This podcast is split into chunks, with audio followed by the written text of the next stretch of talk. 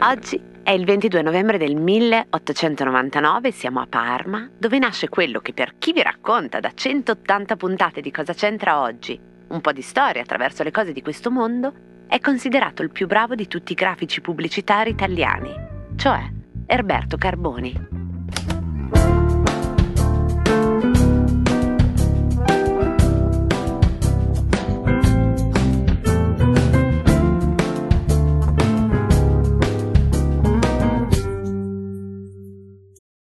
Your brain needs support, and new Ollie Brainy Chews are a delightful way to take care of your cognitive health.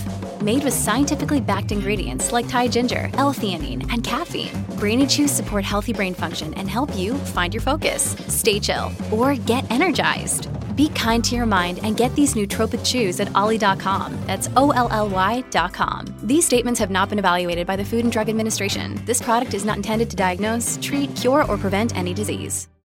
Cosa c'entra Erberto Carboni con Aldo Ballo? Carboni, proprio per il fatto di aver anche studiato architettura, è stato un allestitore straordinario. Allestitore alla Triennale, allestitore alla Fiera di Milano, alla Montecatini, per cui la sua professione di grafico si intreccia continuamente con quella dell'allestitore e quindi del, dell'architetto di interni, possiamo dire, creando una figura molteplice, del tutto nuova nel panorama italiano e che ha rinnovato quello che era eh, la, la grafica fino allora negletta nel nostro paese. La voce e il telefono che avete sentito in questo audio di apertura erano di Gillo Dorfles e vengono da un documentario dello XAC di Parma del 1999 a cura di Francesco Barilli. Il nome di Alberto Carboni è venuto fuori moltissimo in questo podcast. È venuto fuori parlando di Olivetti, parlando di Motta, di Pirelli, della RAI, per cui realizza il primo logo e la prima scenografia della sigla. È venuto fuori parlando di Pavesi, per cui fa tutte le pubblicità, è sempre l'ora di un pavesino. È venuto fuori per Barilla, di cui disegna il primo logo ammiccando all'idea dell'uovo col colore rosso del tuorlo e il primo packaging con finestrelle colore azzurro carta da zucchero quando le scatole di pasta devono fare il loro ingresso nel supermercato. Ed è proprio in quell'occasione, cioè la creazione delle scatole della pubblicità per Barilla, che lega al cosa c'entra di oggi. Perché la pasta, le uova e addirittura la gallina che figurano sulle confezioni sono fotografati da Aldo Ballo. E poi da Aldo Ballo sono fotografate le scatole con la pasta, le uova e la gallina per le pubblicità di Carboni in cui il packaging diventa una specie di scatola mondo intorno a cui gira tutto quanto. Barilla offre a tutte le mamme la nuova pastina glutinata integrata con germe di grano. L'alimento sicuro per tutti i bambini e per tutte le età della vita. Siamo bimbi sani, sapete perché la mamma che è trovata ci dà la nuova pasta Barilla che è pastina glutinata. Una scatola da 200 grammi. 140 lire. Barilla, questa è la pastina glutinata per tutti.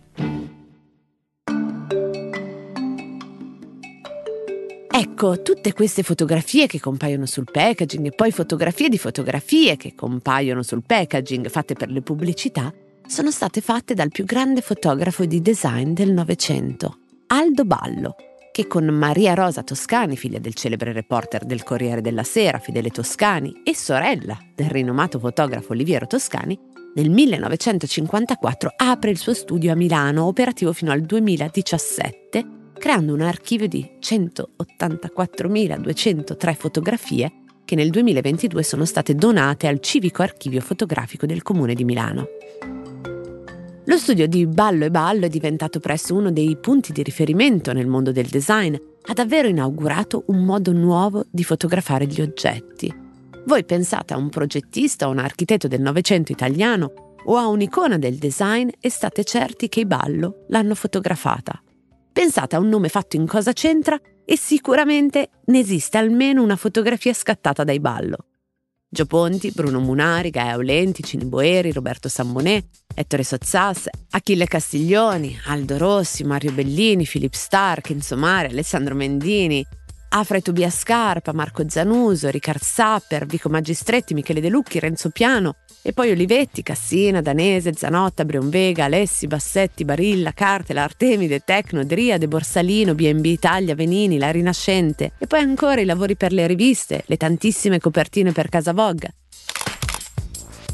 Come in molti altri casi della storia, di coppie della storia, il nome di Aldo Ballo ha finito per nascondere quello della moglie, Maria Rosa Toscani, ma è con lei che è tutto cominciato quando, ammalato il padre giovanissima, prende in mano l'agenzia fotografica Rotofoto. E inizia quindi da fotoreporter nell'alluvione del Polesine del 1951, ma anche in Miss Italia e in eventi sportivi, finché conosce un giovane studente di architettura, Aldo Ballo, che viene coinvolto nella sua agenzia. Presto Aldo e Maria Rosa iniziano a frequentare proprio gli amici delle facoltà di architettura e intuiscono che la fotografia di design ai suoi esordi può essere una soluzione, può inaugurare una nuova era e così sarà. All'inizio partono abbastanza squattrinati, la notte per dormire devono estrarre un divano nella stessa stanza dove fanno le foto, se devono fotografare qualcosa di grande devono uscire di casa loro. Però quello che succede a un certo punto nel loro lavoro col design non è tanto e soltanto la quantità e la qualità di quello che fotografano. Come vi dicevo sopra, ogni cosa e ogni persona principale del design del Novecento i ballo l'hanno inquadrata. E neanche solo il fatto che lo abbiano inventato loro, questo nuovo modo di fare una fotografia di design, ma che in qualche modo siano proprio loro che con le loro fotografie hanno determinato anche l'essenza del design italiano di quegli anni. L'obiettivo, diceva Maria Rosa Toscani Ballo, era andare dentro gli oggetti per comprenderli appieno. Fino a quel punto gli oggetti venivano sempre fotografati in uso, ambientati o in rapporto a tavoli, se erano dei vasi, a tappeti, se erano delle sedie, a pareti, se erano delle librerie.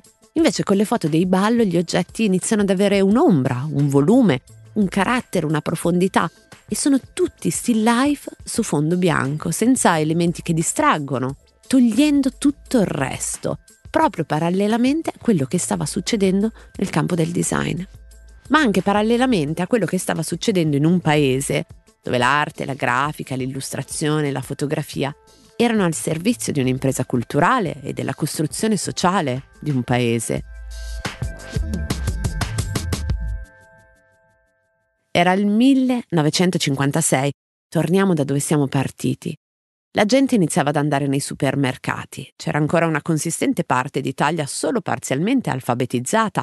Non sapeva chi fosse Alberto Carboni, probabilmente molti pochi lo sanno ancora oggi. Meno che meno sapeva chi fossero Aldo e Maria Rosa Ballo. Eppure quella gente si portava a casa una scatola di pasta che era un concentrato del contributo di artisti dell'immagine straordinari. L'impaginazione di Carboni e le foto della pasta sparpagliata, un tutto apparentemente casuale ma studiatissimo dei ballo. Insomma, la gente si portava a casa e si metteva sugli scaffali un'opera d'arte comprata al supermercato. Come diceva quella pubblicità, per sole 140 lire.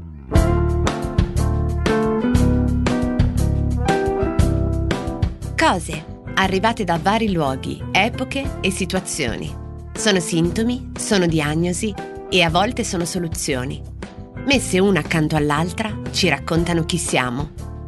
Io sono Chiara Alessi e Cosa c'entra è un podcast del Post in cui partendo da un fatto del giorno vi racconto la storia delle cose. Morning, cioè il podcast che faccio ogni mattina per il post, si potrà ascoltare gratis senza abbonamento dal 10 al 19 maggio. Partiamo dall'inizio. Sono Francesco Costa, sono il vice direttore del post. Ogni mattina da ormai tre anni mi sveglio presto per leggere tutti i giornali e poi raccontarli dentro Morning e non solo. Insieme alle notizie, alle cose più importanti, alle cose da sapere, cerco di raccontarvi da giornalista anche un po' di dietro le quinte dentro Morning, dei giornali, dei meccanismi che fanno l'informazione. Morning è un podcast normalmente rivolto alle persone abbonate al post, ma appunto, siccome compie tre anni, per ascoltarlo dal 10 al 19 maggio basterà semplicemente scaricare l'app del post, che è gratis, registrarsi con un account gratuito anche quello e ascoltare Morning, Morning Weekend, anche l'archivio. Se volete, se siete curiosi, è una buona occasione per provare. Prometto che ascoltando Morning non vi mancheranno poi per tutta la giornata gli argomenti di discussione, prometto anche che non parlo sempre così veloce. A presto!